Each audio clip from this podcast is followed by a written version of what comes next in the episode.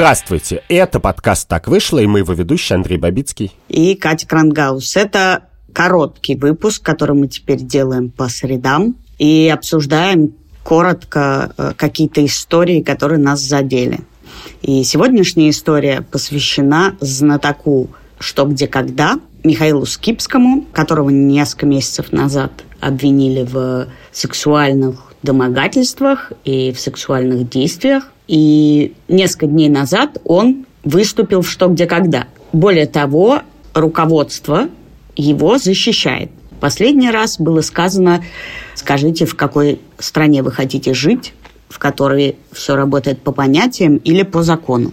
И имелось в виду, что по закону он не был признан виновным, не осужден.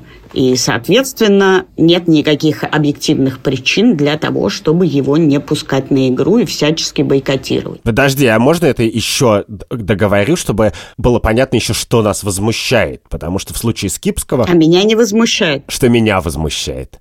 Вот есть человек, он часть некоторого большого комьюнити ЧГК, а еще он работает в школе.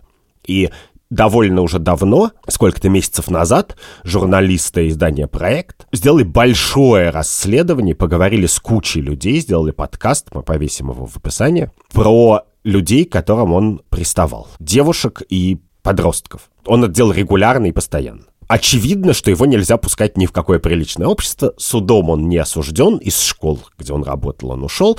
Но в ЧГК вот он появился впервые после этого скандала как ни в чем не бывало. Тебя это не возмущает. Почему? Как ты понимаешь, я в свое время была задействована в похожей истории с человеком, который работал в школе, э, в 57-й школе. И, в общем, меня возмущает приставание и сексуальные связи с учениками, с молодыми девушками, которые не могут тебе противостоять. Но я понимаю, когда эта позиция, когда руководство «что, где, когда» принимает такое решение.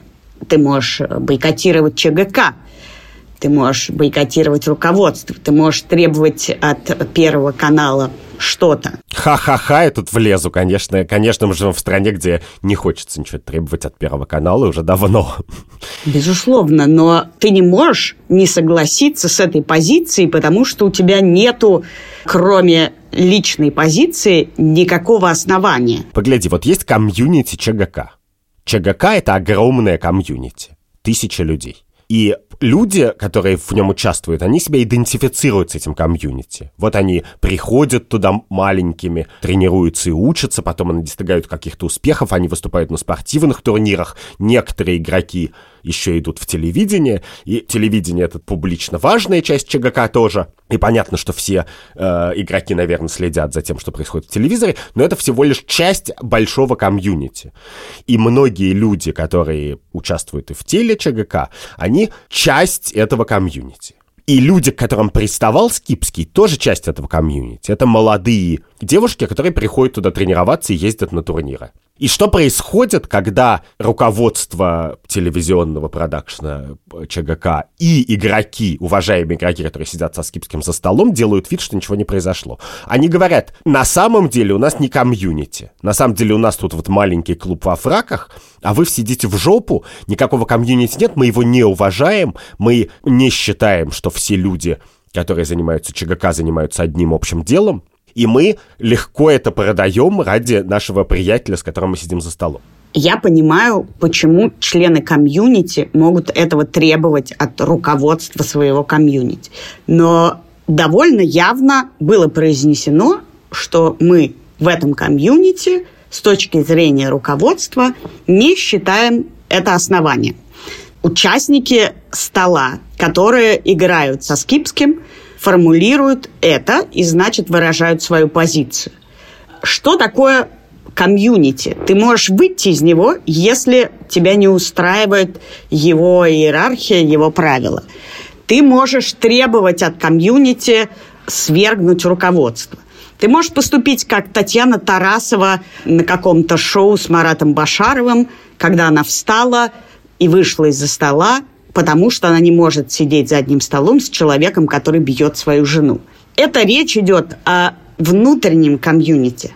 Я считаю, что если у людей такая позиция, то это очень важная вещь. Ты можешь сказать, я выхожу. И кажется, Максим Паташов это сказал. Все, а дальше кто перевесит? Это этический действительно вопрос, в котором люди имеют право выбирать то и другое. И мы с тобой за это боремся, за это право выбирать то и другое. И более того, все люди, которые впоследствии хотят вступить в это комьюнити, будут это знать. Это должен быть свободный их выбор. И наша задача как общество просто информировать всех людей, которые приходят э, в это комьюнити, о том, что это так. И тогда это становится их свободным выбором присоединяться к этому комьюнити.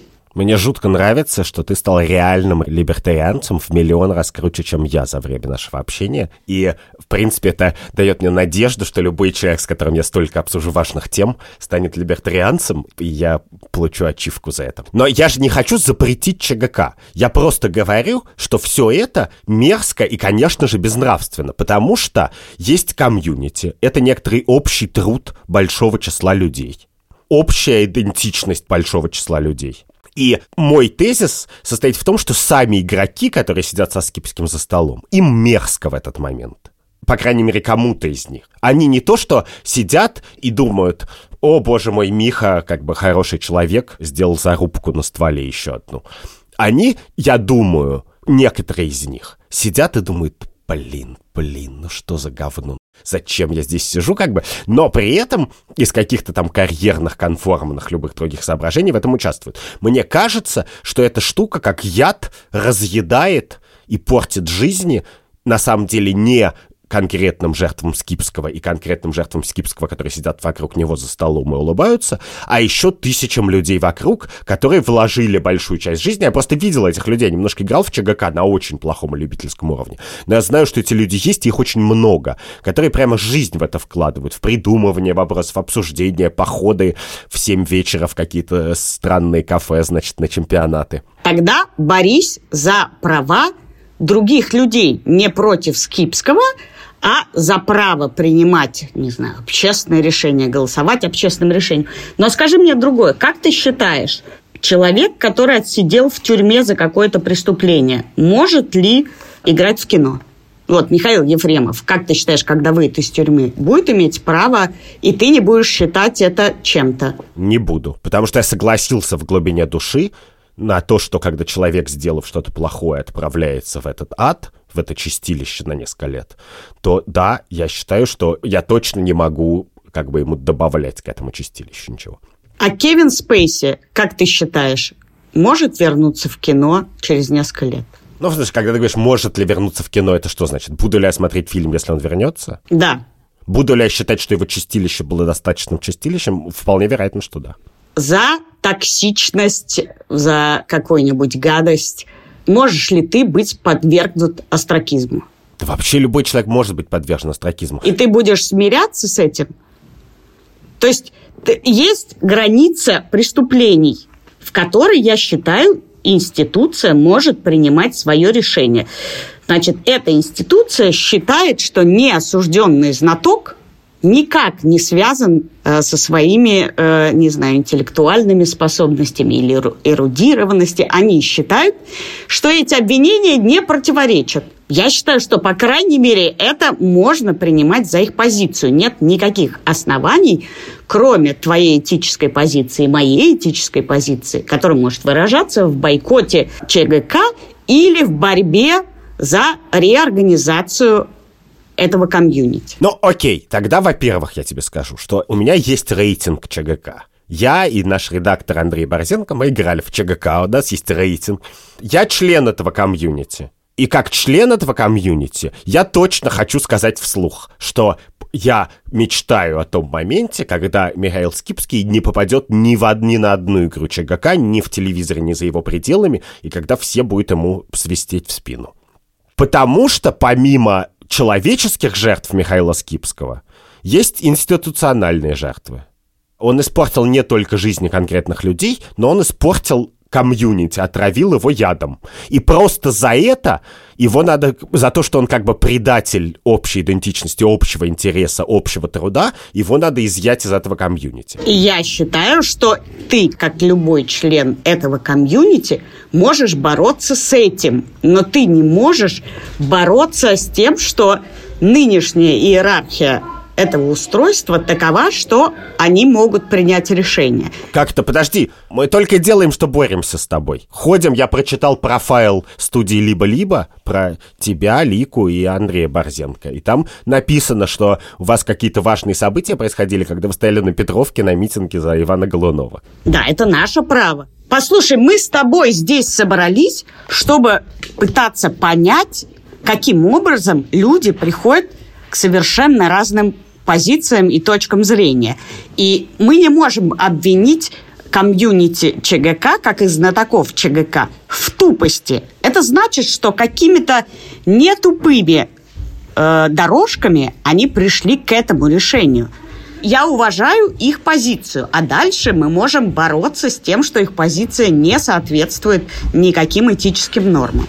Но среди прочего, мне кажется, что важнее как бы иногда не нравы, а порядки. Важнее иногда не хорошие люди или плохие, а какие договоренности и правила между ними функционируют. И ситуация в любом сообществе, когда некоторый человек совершает мерзость, и окружающие люди не просто никак как бы на это не реагируют, но согласованно об этом молчат, они не могут не просто отказаться с ним работать, они не могут даже сказать вслух, что о нем думают. И это ситуация, которая производит зло. Такие ситуации всегда производят зло, и просто поэтому с ними надо бороться. Я согласна с тобой, что тут требуется некоторая борьба, но пока порядки не установлены, борись за установление порядков, а не против того, что глава институции этой может принимать такие решения. Ну, это, кстати, интересно, вот потому что я все-таки еще думаю, что это святое право прийти и сказать, чуваки, это ебаный стыд, то, что здесь происходит. То, что здесь да. происходит, это отвратительно, на это невозможно смотреть, и это аморально. Это был короткий выпуск подкаста «Так вышло». Я Катя Крангаус. А я Андрей Бабицкий. И этот подкаст сделан в студии «Либо-либо» вместе с редактором Андреем Борзенко, продюсером Ликой Кремер и звукорежиссером Ильдаром Фатаховым. Пока-пока. Пока. -пока. Пока.